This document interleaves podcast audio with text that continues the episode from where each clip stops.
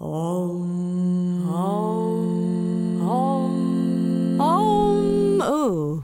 honestly, Welcome to episode 86 of Honestly Unbalanced. This week, we're chatting to Sarah Ticha. If you follow any yogis on Instagram, chances are she is one of those yogis you follow. Uh, she's a yoga teacher, a meditation teacher, a speaker, an author. She's been teaching yoga for eight years and practicing for over a decade.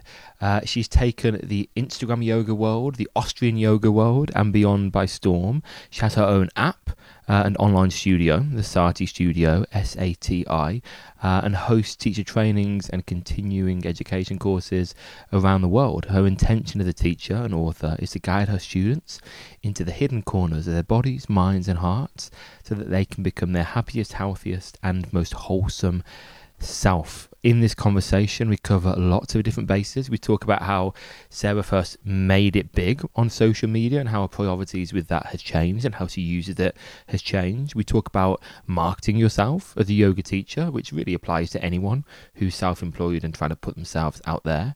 We talk about the power of journaling and what would happen if men journaled a little bit more, how Sarah uses her background in movement and pushing her own practice to build her mental strength, uh, how to build safe, intentional barriers between students and teachers, and what else grounds Sarah that isn't yoga. As always, our episode is sponsored by some amazing companies that we love. Liforme is one of them. Liforme make pretty much the best yoga mats in the world. And code HUSLER10, H U S L E R 10, all caps, will get you 10% off all of their mats. They just released, I think, two or three more colours. Uh, they're on the way to us. I can't wait to give them a spin. Uh, also, Vivo Barefoot. I've I've worn these shoes, then stopped wearing them, then realised I needed them and have started wearing them again now. So I've had a long term relationship with Vivo Barefoot. If you don't know what they are, they're essentially the barefoot shoes that are designed to simulate interacting with the world as if you were barefoot, but they keep you safe and they keep your feet dry. Uh, I wear them like all the time now when I'm climbing. Uh, in the Surrey Hills, which I don't really think you can call it climbing, but when I'm walking the Surrey Hills, uh, I wear their boots, which fold up nicely into a bag. I wear their trainers pretty much day to day, uh, and them also my favourite gym shoes as well. Uh, so my favourites are the, their trail shoes. They're trainers, but with amazingly good grip, uh, kind of water resistant and just perfect for just day to day life. Love them. But yeah, code Adam Husler VB, all caps, will get you 10% off Vivo Barefoot. And my other favourite brand that I'm wearing pretty much every day is Colourful Standard. I wear their oversized sweatshirt, their oversized tracksuit bottoms, and their oversized t-shirts. A bit of a trend there, uh, and they do like every color in the world, non-branded, amazing quality, good for the planet. That's colourful standard, and code Adam Husler. All caps, always. Adam Husler CS10 will give you 10% off their gear.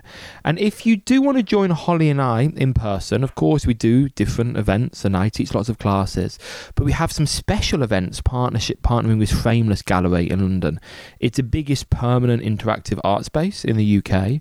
And a few Sunday mornings this year, I'll be teaching yoga. Holly will be teaching a sound journey in the most ridiculously incredible space. If you head to my website or my Instagram, you'll see some photos of it and you'll be able to book. But yeah, I think four more Sundays this year, you'll find us there. Right. You now guys go and enjoy this episode. Take care. Honestly. Sarah, I was I was stalking you as you do, and I I found an article that you had amazingly six thousand followers on social media. This was an article in the UK Daily Mail. Like it was it was like going back in time, and it's like oh my god, she has six thousand yoga followers on social media, and she's doing inversions not on a yoga mat, and it was like this world world like amazing article. So well done. I just wanted. I just want to say it's a bit belated, but well done Wow. getting six thousand followers. so first of all, that article is an article I always hope nobody will discover. And I- through this podcast, it's going to reemerge again. um, but yeah, that that happened. That happened, and um, I don't know if it still says yoga fanatic does yoga in the streets of Vietnam, but that was the original title, and it was yeah, And a it's- funny funny time in It- my yoga career. It says that you created the phrase yoga off the mat. Maybe she did. I don't know. I don't know. I've been like, that was kind of how I branded myself at the time. Okay. yeah, this is what I um, started to do as a form of creative expression, just taking pictures of yoga poses, which I found very aesthetically pleasing. And I, I like photography, I like creativity. So combining that with movement, and then at the time I lived in Vienna, and Vienna is basically like a Disneyland. It's just beautiful. So I would uh, find different spots in the city and then on my little tripod take some photos. Do you feel- timer? Do you feel differently Photos. now about the way you take photos? Fast forward, however long ago that was. How many that years was, ago? that was 2016. I thought you were going to say 20 years ago. I thought, God, how old is she? Yeah, she? that was 20 years ago. how, have your, how have your feelings around Yoga is the fountain of youth. What's 20 your years. secret? Oh my god, yoga. Um, yeah, how do you feel about taking photos now and the aesthetics of yoga? How have your feelings around that changed, if at all? Mm, it has changed quite a lot. So I would say back then, um, I was more, I'd say, more inspired to to create content like that, um, to express myself creatively through yoga photography. And over time, now it shifted into more being focused on teaching yoga. So right now i would say i enjoy taking photos here and there um, spontaneously in the city uh, when there is a good friend usually i prefer taking photos with friends because i can relax nicely and it's just a fun hangout so if that is the option then i like to take uh, creative yoga photos but mostly at the at the moment it's more functional um, as a way of i know that social media and um, being part of social media platforms is how a yoga teacher markets themselves. So I take it as that. Um, yeah, it's still fun, but I would say back then it was it was more my passion. Now it's more focused on teaching yoga and organizing retreats and trainings. Yeah, but I think it's. I think what's good to see is how long you've been doing it for. Mm. In the, you know, I, I, with social media, you know, I don't think social media makes someone a good teacher, but equally it doesn't make them a bad teacher. It's not related. It's it's not related things. It's not exactly. It's it's just it's just one form of marketing, like flyers or videos or business cards. It's Yeah. just another form of marketing, but it just shows that actually, you know, people like you've put in a lot of hard work over many years. Like you started it. Well, that article was 2016. I'm guessing you probably started it 2014. So not only have you been teaching yoga for a very long time, but actually you've been working hard. And you know, if you think every year how much time you put into social media, as in not being on it scrolling, but creating good quality content, that's really significant. and connecting with the audience, building a community as well. Like it's hard work. It's really it's hard work, isn't it? yeah. It, yeah, yeah. and I always like now. Sorry, did you want to say No, something? no, no. Carry on. Yeah, now that I teach teachers trainings, and uh, many people also on social media ask me, how do I, uh, yeah, how do I market myself? How do I find clients? And I always say, social media is one channel that is available to you, and if you wish to find and reach more people, um, you just need to put some work into it, or get some help from somebody, so that uh, you know it's not all on you, uh, because it's a process that also you need to learn. You need to learn. You need to find out what works, how to navigate in those waters. So, um, but it's a part of teachers' job if they wish to do it like that. If they want to be self-employed, because you can also be teaching at a yoga studio, and then the yoga studio finds clients for you if you're, you know. That's what I did also for years at the beginning, teaching at studios, and they would take care of bringing the clients in. But then, as I wanted to make myself more independent and wanted to teach and travel, then social media is, I think, a platform that or a place that opens many doors mm. I and think gives many opportunities. I think to any teachers listening, especially newer teachers, you I guess you have to ask yourself what you want to do with social media, because if if you want to teach in your community, like your local community in a small suburb of Vienna, let's say, You don't need massive numbers. You just need to connect with the people that are likely mm. to come to your class. The reason to get big numbers is either because you want to be an influencer, which might not be worth it, mm. or because you want to, like you do, like internationally travel and captivate an audience all over the world.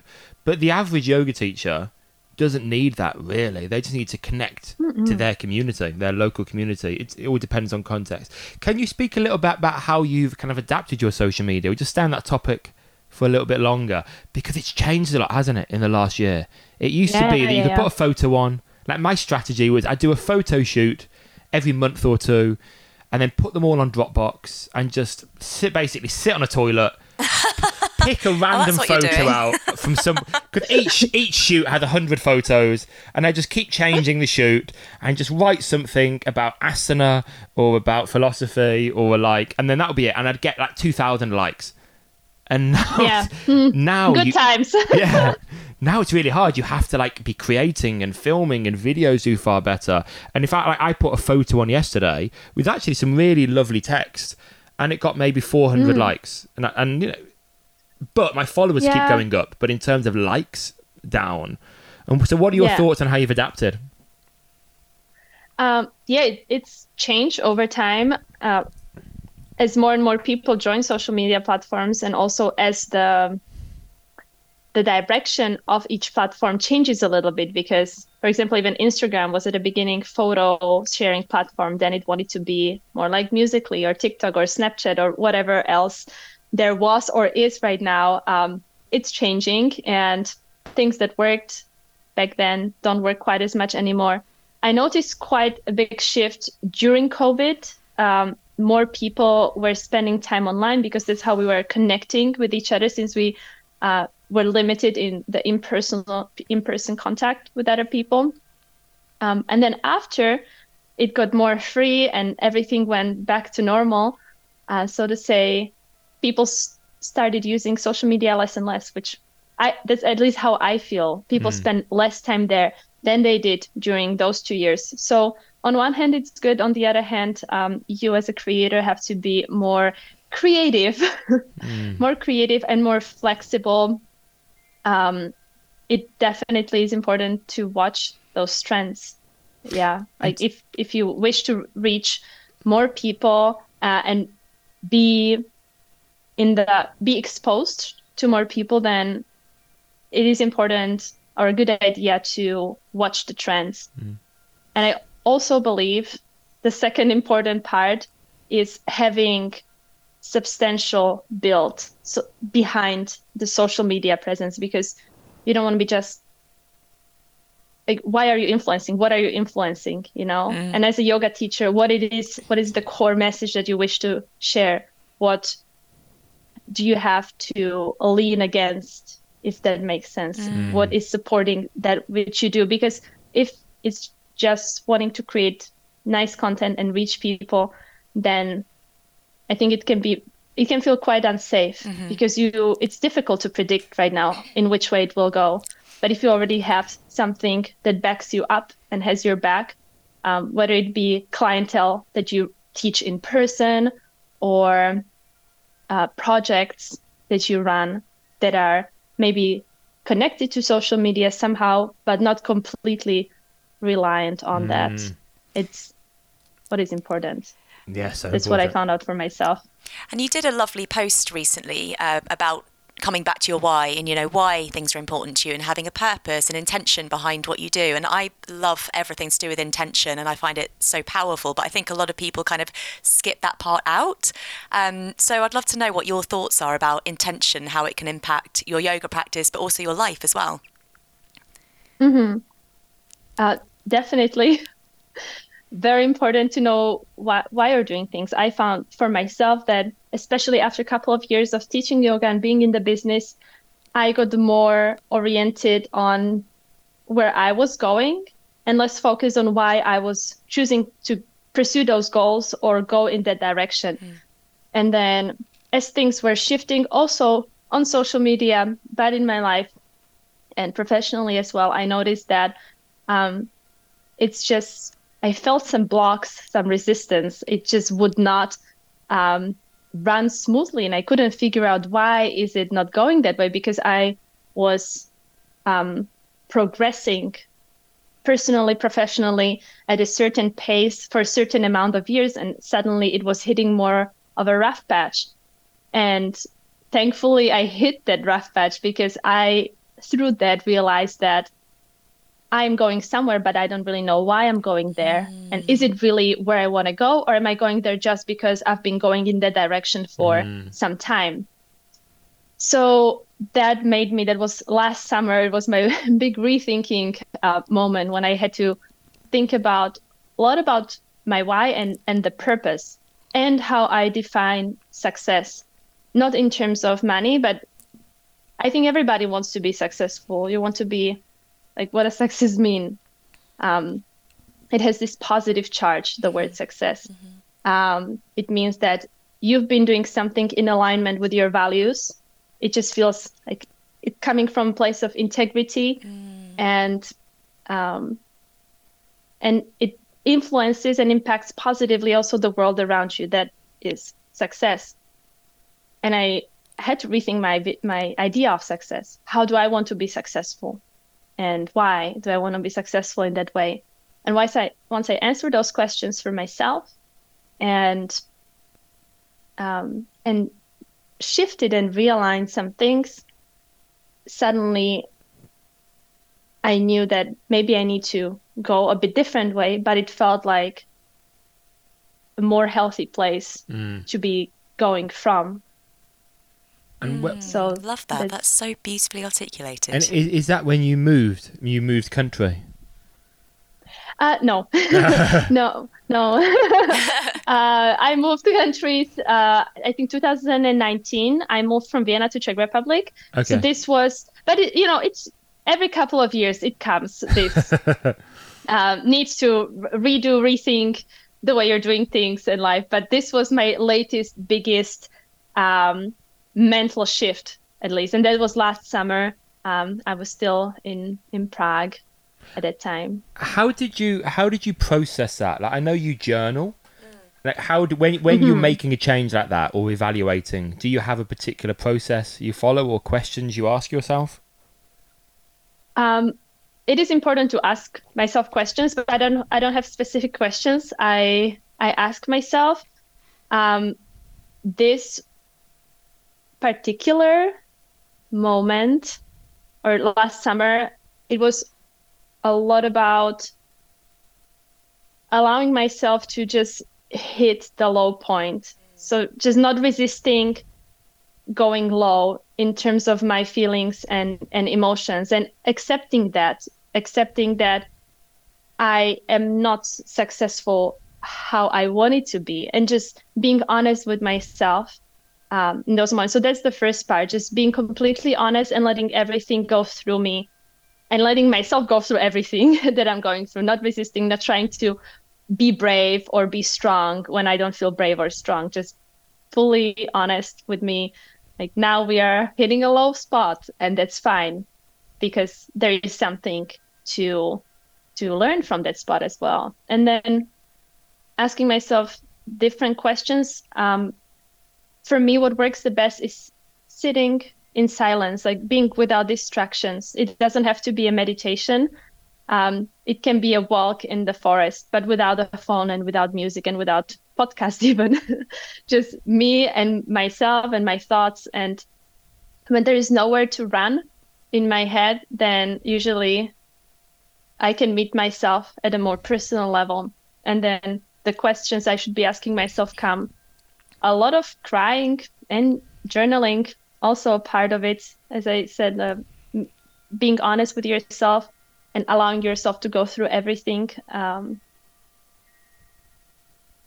and and then I, it goes up from there. Mm-hmm. i love what you said then about the running when you don't let your mind run anywhere. And that's so important for mm. people. I think we've got so many ways to distract ourselves haven't we phones, computers, yeah. be a podcast, music. There's all even our you know watches now can distract us. uh, and my I've got an, yeah. an, Apple Watch and I love it, but if I'm bored, I can just check emails, uh, even if I'm like in the swimming pool. but yeah, yeah, having that time where there are no distractions, that's really uncomfortable for people. Like, I don't know if you've noticed in in uh, in a yoga class, but like shavasana can be hard, especially at the end of class for some people. But shavasana Yeah. at the beginning, like if you begin in a shavasana, that's really really Mm. challenging for a lot of people because they're not physically prepared to be still, and they've just come in from like the busy London streets, and being still even for three minutes feels so unnatural, Yeah. doesn't it? It, yeah, yeah, especially people living in cities. Um, recently, I've been learning more about um, different yogic philosophy principles and thinking more about the three gunas. Um, for listeners who don't know what gunas are, it is a concept of, of qu- three different qualities that everything has. And there is that there is one quality, tamas, which is the slow, lethargic one. Then rajas, which is the New York Stock Exchange type of vibe. And then there is the sattvic quality, um, which could be a library, for example, something peaceful or a peaceful yoga studio. And when you are, and I, I started observing these three gunas, these three qualities in my life, and through the music I listen to, through the even people I surround myself with, through the environment that I stay in, and I live in a city, um, through the movies I watch, through the pace of my days, there's so much activation going. So for me, actually, Shavasana also is really hard. And now that you said that you would do it at the beginning of the class, I was like, that must be challenging. I think I would just be twitching the entire time and shifting because it is hard when we have complete opposite surrounding us and impacting us on everyday basis for most of the day. Mm. And coming back to You live in the ci- go Yeah, on. sorry. No, carry on. If you were still talking, go for it. okay. Do you live in London in we the city? we did or- we did and we chose to move to the country which is near my parents and Yeah. a lot more greenery around yeah feeling a lot more peaceful which is lovely um, but just coming back to what you were saying about journaling because i know you've actually written a book date with yourself is that what it's called and it's um, Yeah, yeah. essentially a, a, a journal that people can follow with guides and inspiration and, and journal themselves so i'd love to know about your um, journaling journey, I suppose, because I've sort of dipped in and out of it, but I do find it such a powerful way to connect with myself. And you said something so beautiful about how you've used it as a tool to connect with your past self, but also create your future self. And I thought that's so beautiful because it's also about sort of manifesting and stepping into what who you want to become and what you want to create. So I'd love it if you could just talk a little bit about your journey with journaling and what it means to you. Yeah, thank you. Um, journaling, I would try to do it since I was little because it was cool keeping a journal. I heard mo- many of my friends write, uh, telling me about how they write their journal, and I would try to do it in the evening, and I would just never be able to stick to that practice. So eventually, I just gave up on it and abandoned it.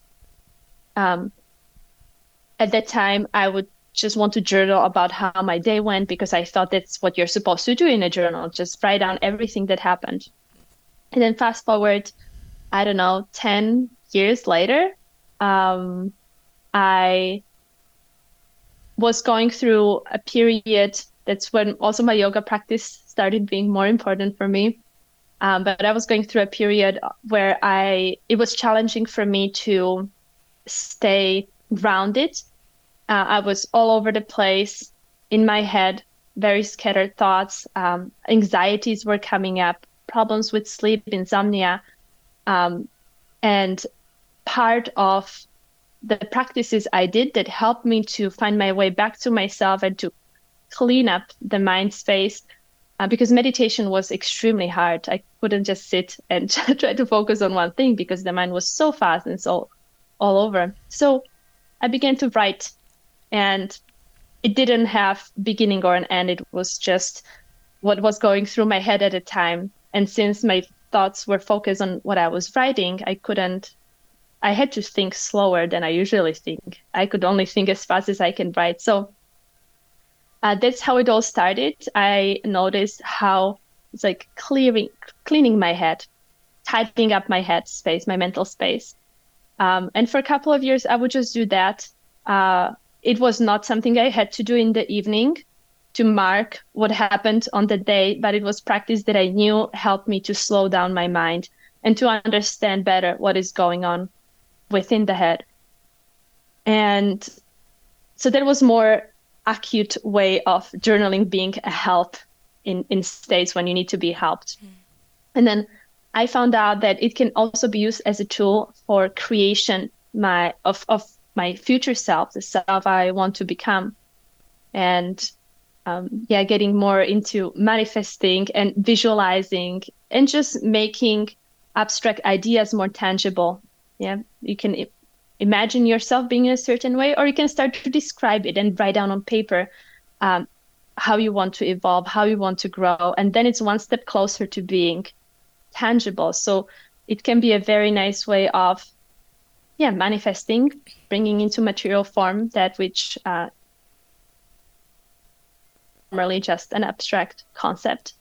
And then of course understanding your past self. So i journal uh, in combination with therapy. I go to therapists on regular basis and journaling is a practice that helps me to process things between the sessions or um, even dig deeper in a more organized way. Because even when you're thinking about the past it can be all blurry and and mixed up and difficult to understand. So journaling helps to um, have things more organized. And when things are more organized you can understand them better. And then for me it's important to have understanding of mm. myself so that i can accept some things just a quick practical one, because I have so many journals over the years that just sat, you know, under the bed. And I think, oh, one day I'll go back and read them all. Do you keep all of your journals or do you throw them away? I do keep them, but I, I don't I don't really read them. Yeah. I think what was written just had to be written yeah. down. It had to be expressed. Um, maybe at some point I will read them, but like you know, I cringe a little when I read. Or just have a big bonfire, uh, like yeah. a burning ceremony. yeah, but I don't know. I don't know. Uh, for some reason, I'm still keeping them, and I keep moving quite a lot. And always there's a whole box of books and journals. I, I imagine, and I don't know this, but I imagine if when you're writing a journal, if you were thinking that you would read it in the future, you would write things down in a very different way to what you would if you wanted to get things yeah. off your chest. And I think potentially the value of journaling is the act of just expressing your thoughts on paper, not actually needing to ever reflect on those words mm. again. I think that's probably the power. Would you throw yours away? And I just thought, just thinking out loud, I don't. I loved at the beginning you said all of your friends were journaling and it was cool. I think boys are so different. Yeah, boys. I, ne- I never heard of any boy journaling or doing a diary. It was not a cool thing when I, when I. But even now, though, I don't know the only men that I know that journal, I, I say that, and actually one of my favourite men ever, Marcus Aurelius, wrote a journal, mm-hmm. uh, you know, to a mm-hmm. degree. But uh, typically, most men I know don't write journals, and the if they do, it's often like the five bullet journal, which is more like a practical productivity tool to push your, you know, to push yourself forward in a commercial sense. And I wonder, like, if Putin wrote a journal, oh my god, would things be different now? If, uh, if, if men would journal, well, if men and, and particularly men like Putin, if if he had a journaling practice, would the world be in a different place? oh my uh, goodness! Hold, on, can you repeat the, the, the last question? I didn't catch for a bit. Oh, it was more just if someone like Vladimir Putin journaled. Oh, would, Putin. Yes, okay, I didn't get the name. The accent is the Birmingham accent. yeah. Would the world be, would the world be in a different place?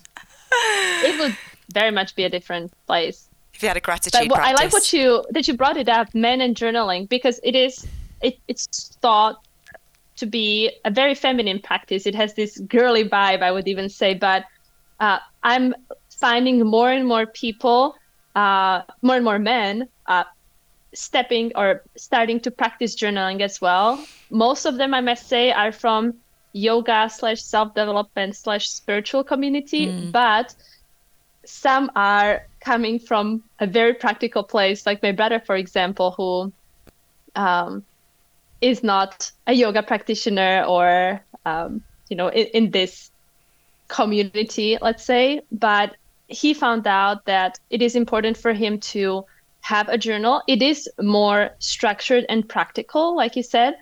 Um, but also i know that they create space for emotions within mm. their journal as well so not just organizing their life but reflecting on how they felt and that is a very important place i think I think if um, if, if to the get more in touch with emotions if the average man started one, I think it could develop into that.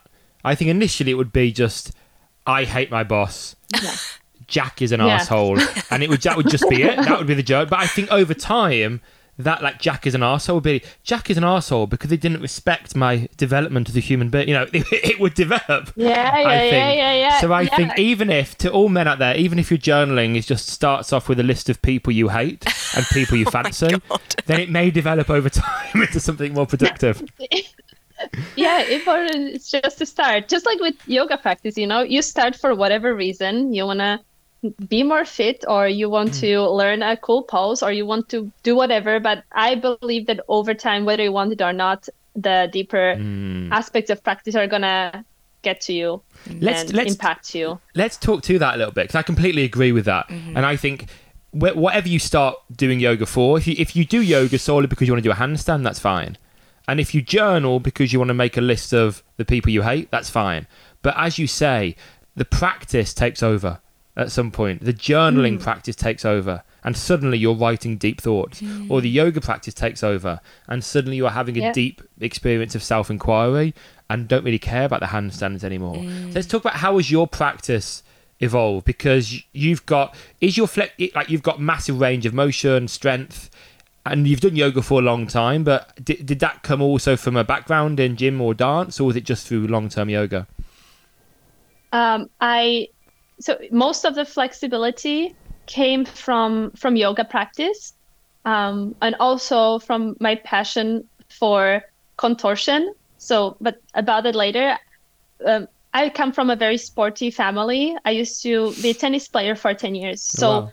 for me challenging my body physically to a big extent is something i'm used to. I've been doing it since i was five. So um, yeah physical challenge is something i i like and that's also what i looked for in yoga practice at the beginning just exploring what the body can do. And i find it fascinating and i find it a wonderful tool for um, self-development as well because when you overcome yourself when you overcome your limitations on physical level it opens the doors to overcoming yourself and your limitations on a more more personal level or a mind level.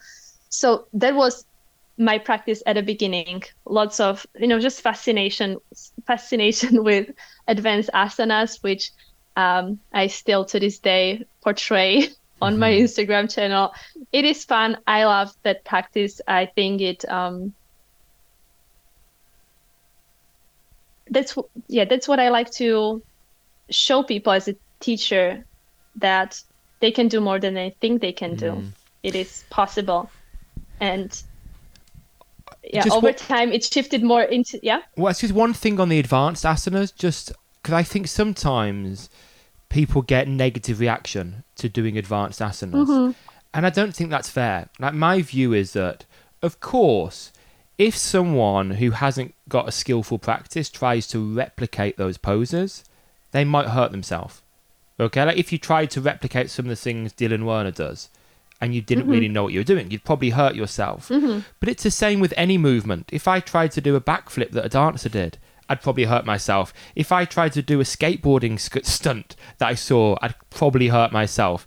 If I tried, to, if I tried to do the hundred meter hurdles, I'd probably hurt myself. you know, and I think Yeah. that's that's just that's the case with everything. And I think if your unique body can do those things in a safe way for you, that is absolutely fine and uh, that's cool and it's nice to look at and those shapes are, are cool and aesthetic and some people might be inspired to get into the mat for the very first time because of those shapes so i just wanted to say that about Yeah. advanced poses i think sometimes they get yeah people are critical and i think that's unfair And I also really love what you were saying because I've not really thought about it in this way before that you can use your body and the asanas that you can create um, so beautifully to show people what they can do inside, internally as well with their mind. And I've actually never thought of it that way, bizarrely, because it seems so obvious now that you say it. Um, yeah, so that's that was really interesting. Thank you for sharing that. Thank, thank you, thank you. Yeah, and I agree with you, um, Adam, on what you said. I think when uh, advanced asanas are being judged, they're being taken out of context. You know, it's just taking things out of context and judging it as, I don't know. It just doesn't have the full Mm. full view of the whole thing. And I think that happens more on social media. It doesn't happen quite as much in yoga classes and in workshops. Even if I introduce an advanced asana and we work on it together with people, um, if it's introduced as a step-by-step thing that we're working towards, and there is no need for perfection, etc., etc., then it's more accepted. But then uh, when it's just an advanced asana on Instagram, then it's not yoga. And yeah, yeah, I'm I'm over that. I'm over that. Like, yes, it, people are judging it, but what I think is just taking things out of context. Of course, like there is so much to yoga, so this is not the only way to practice yoga. It can be yoga. It doesn't have to be yoga. It Depends on the intention intention of the practitioner, um, h- how and why they are doing it. Do you get much uh, judgment, backlash on social media? And if you do, how do you manage that? Um, I must say, I have a very amazing community on Instagram. So there is not much, uh, not much judgment, not much backlash. There is every now and then a person coming to me through DMs or through comments, pointing out that um, I am not presenting yoga the way that yoga really is, and that I'm not a real practitioner and just a flexible girl etc etc but mostly um, if i or when i receive some some criticism 90% of the time it's a constructive criticism mm-hmm. and there were many instances during the past seven or eight years on instagram when especially when i share through instagram stories and i dive deeper into the topics that people sh- show me what i don't see. Mm-hmm. And that that is good. Although it can be a little you know hurtful for the ego because uh, there is a tendency to think that when you as a person with big social media following and associating myself as a yoga teacher or describing myself as a yoga teacher if i talk about some topics i should be the expert but it's important for me to remember that yes while i can be the expert i can also be a student and like i don't have to be perfect Yeah. Love that. and then Love it's that. good if i don't get attached to being perfect and i allow myself to make mistakes then it's okay and it That's works the yoga practice right there, isn't it? Exactly. Yeah. Uh, uh, yeah, I think. uh, took time yeah, and there's all that difference between constructive criticism and just being not that nice. Being an asshole. And my strategy is just block people. I've I've blocked so Yeah, many people. yeah. Delete. yeah but it's also what i do like if somebody's just being an asshole then i'm like okay bye like if you're gonna slide into my dms and tell me that my yoga practice is all about cute yoga pants and working my butt then okay bye i like Yeah. i don't need you in the community Because you, you do get that a lot that people say, you know, as, you know, this is oh, obviously asana isn't the only pathway of yoga. Hmm. As you've said, there's many pathways of yoga, but most people in the West choose asana because it's quite accessible.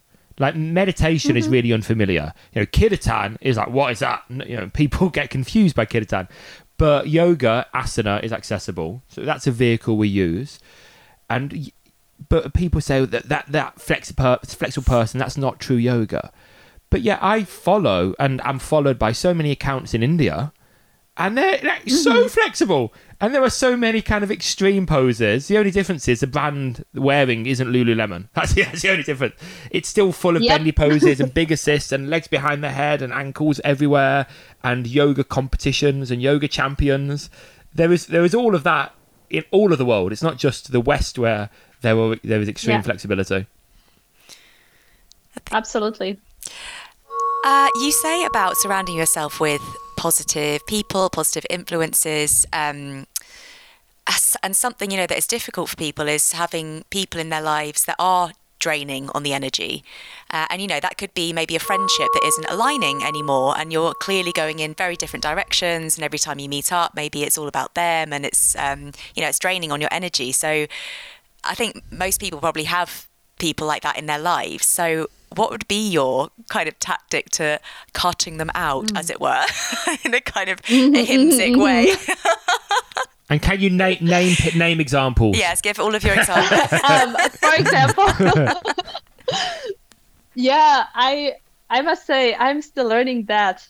I'm still learning that. Um, my tendency is to be more accept, accept, forgive, and please everybody. So I'm learning to set boundaries, and I'm learning to be more selective with who I let into my field, and and also learning to disappoint people and make people angry. I think that is a very important thing that helped me on this on this path. Like being able to disappoint people without disappointing myself or without being mad at myself for disappointing people. Um, and also making people angry and not in a way where you where you would on purpose want to irritate somebody because you want to screw up their day but uh, just allowing yourself to be in a conflict um, with a lot of integrity because you know you're standing up for yourself and for your values for something you believe in you're protecting yourself um, so that would be some points. Uh, practicing having uncomfortable conversations. That is another big big big practice.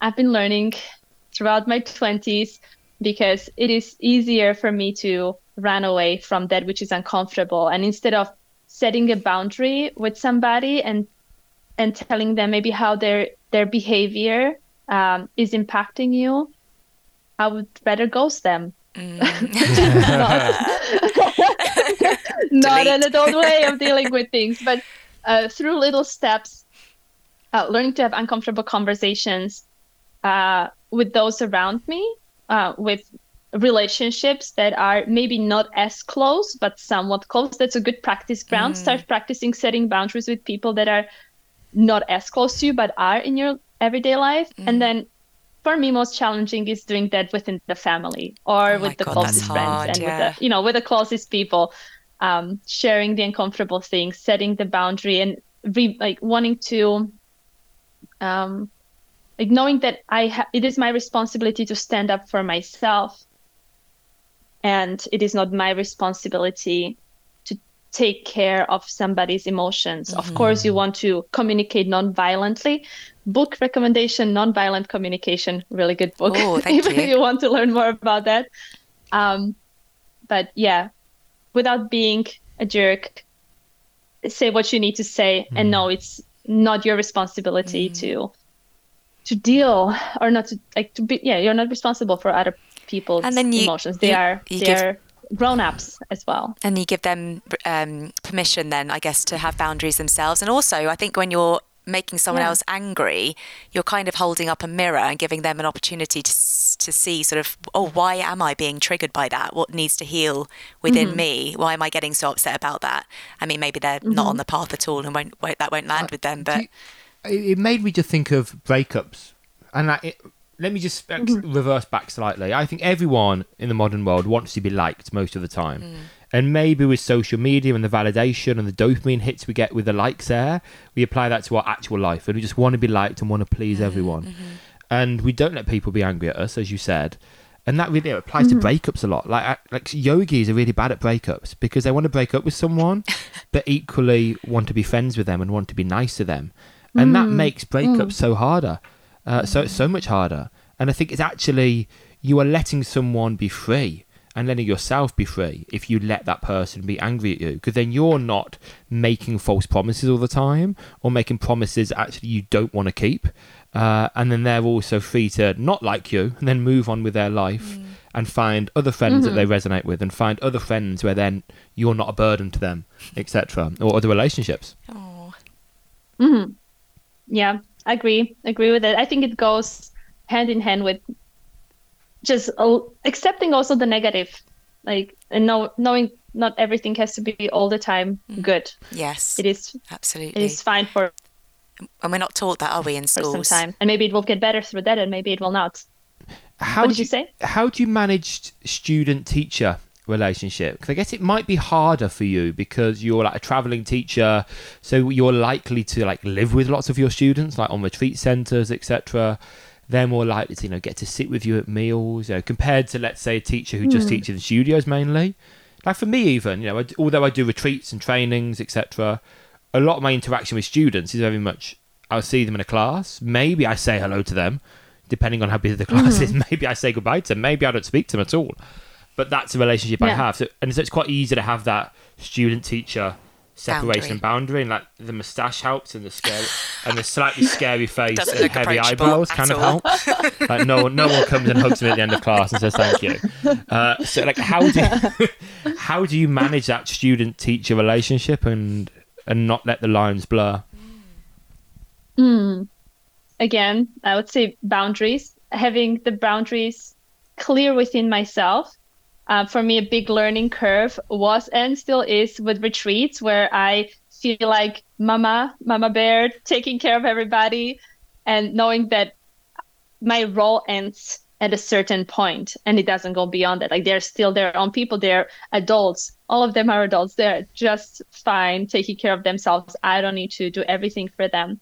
So realizing that um, and letting myself know that it is fine to set a boundary. So I even communicate um, with students how and when they can they can come to me and talk to me. Um, for example, if there's a free time in a retreat, let's say three four hours in the afternoon, um, I usually like to have that time for myself if I'm the solo facilitator of the retreat of the retreat and I know the rest of the day I'm there for the people. So I tell them during this period, um, I'm probably going to be in my room or I'll go for a walk. And unless it's really something important, don't don't talk to me. And if it's communicated like that, oh, people are people are fine, um, are just fine with that. And then knowing um, what also what things they can deal with you or talk to you about and what things should be directed to somebody else. So i'm there for for the yoga for the program um, and for some personal if somebody wants to have a personal exchange also very open to that because i like to connect with people. But if it's about a missing toilet paper then it's not my responsibility you know like knowing like this is your responsibility that is not your responsibility. So um, that really helps setting boundaries. And then um, also having it figured out it- within myself.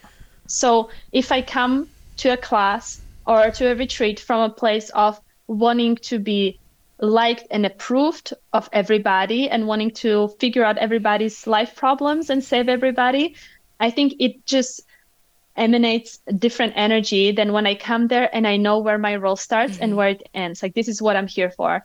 Um, and also then during if people because sometimes people start uh, um, confusing yoga teachers for their therapists so just also knowing like when to listen like, of course i want to hold space for you i want to listen i'm because i care about you. But if i see and when i see that it is going beyond a certain level certain point um, just being ready to uh, refer people to uh, let's say a therapist. And instead of me trying to give them life advice where i'm not qualified to give them advice. Yeah. It's, was how do you do it Well, yeah, we were on a retreat recently, and the rule was if I'm in the sauna, don't talk to me. Basically, that's my special only place. boundary. yeah If I'm in the sauna, do not even make eye contact. Uh, but, some, but sometimes it's like if I'm doing mentor programs, it will be a case of you allow you can email me, but maximum like two sentences at times, unless it's like a formal chat. Like you can't send me an essay. That's one way I manage boundaries. Yeah. Is you can ask me questions, but two sentences. And you tell people that. More or less, Yeah. yeah. Like because because I just don't have I don't have the space to manage. But Yeah, of course. And we have designated calls where we can chat about Mm-hmm. long topics. Mm. But I'm not there to answer big essays Mm. all the time. You know, that's one way I set boundaries. I guess another one is like I'm quite guilty of asking questions all the time. Like if I'm in a taxi, like I'll know the taxi driver's life story within 60 minutes. It's like interrogation. Yeah. So Holly falls asleep. I ask questions, but I've learned to not do that on retreats because on retreats, if someone opens up to you and you get into that habit of asking questions, some sometimes suddenly you're allowing someone to open up more and more and more and more, and that's not the right mm-hmm, context for that. Mm-hmm. So I think it's you know, if someone says to me, "Oh, well, this happened today," something bad. Oh, I'm like, "Oh, that's sad," and then and I just walk up, Yeah. rather than be like, "Oh, tell me about it. How did it make you feel?" So I think as as yoga mm. teachers or space holders, it is important to be careful with the questions or follow ups you choose to ask, and be prepared for the consequences if you ask certain questions. Uh, you know, if someone s if if someone says to you, you know, I've had a bit of a, a you know a, a, bre- a a hard breakup, and my family don't like them. Don't ask how their childhood was. Because then you're gonna go It's gonna be a rabbit hole. Yeah, yeah, you're gonna go down. We are we are almost out of time, so let's do a few little quick fires if that's okay. Yeah. Little quick fires. Uh, I saw on your lovely Instagram that you run a Wisdom Wednesday session where you share inspirational quotes, mantras, wisdom of the week. Would you mind sharing this week's with us? If you can remember. Uh, that was from Mandala Yoga Wear that I work currently with. I would have to, I would have to remember what exactly they said, but I know it was a quote by Brené Brown. It was a quote by Brené Brown. I can get it up if that helps you. Yes, please. Because I read it and I thought, oh, that's on the mark. Hang on, let's Yeah, get it up. I, I did not come up with those. oh, it's no. Mandala. Sarah. Here we go. Hmm. So, Brené Brown. I love Brené Brown. So much wisdom. Yeah. She says, oh no, it's disappeared. Oh, here we go. The willingness to show up changes us. It makes us a little braver each time. Lovely. Yep. Yep. Thank you, Brené.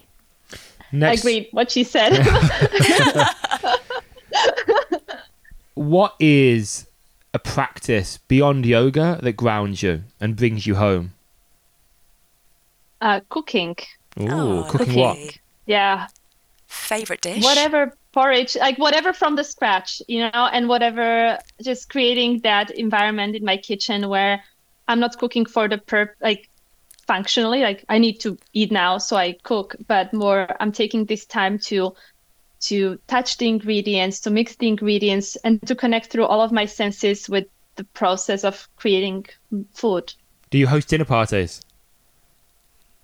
Uh, sometimes, sometimes small ones. Uh, my roommate and and her boyfriend and my boyfriend hang out, or yeah, not big dinner parties, but I like to cook.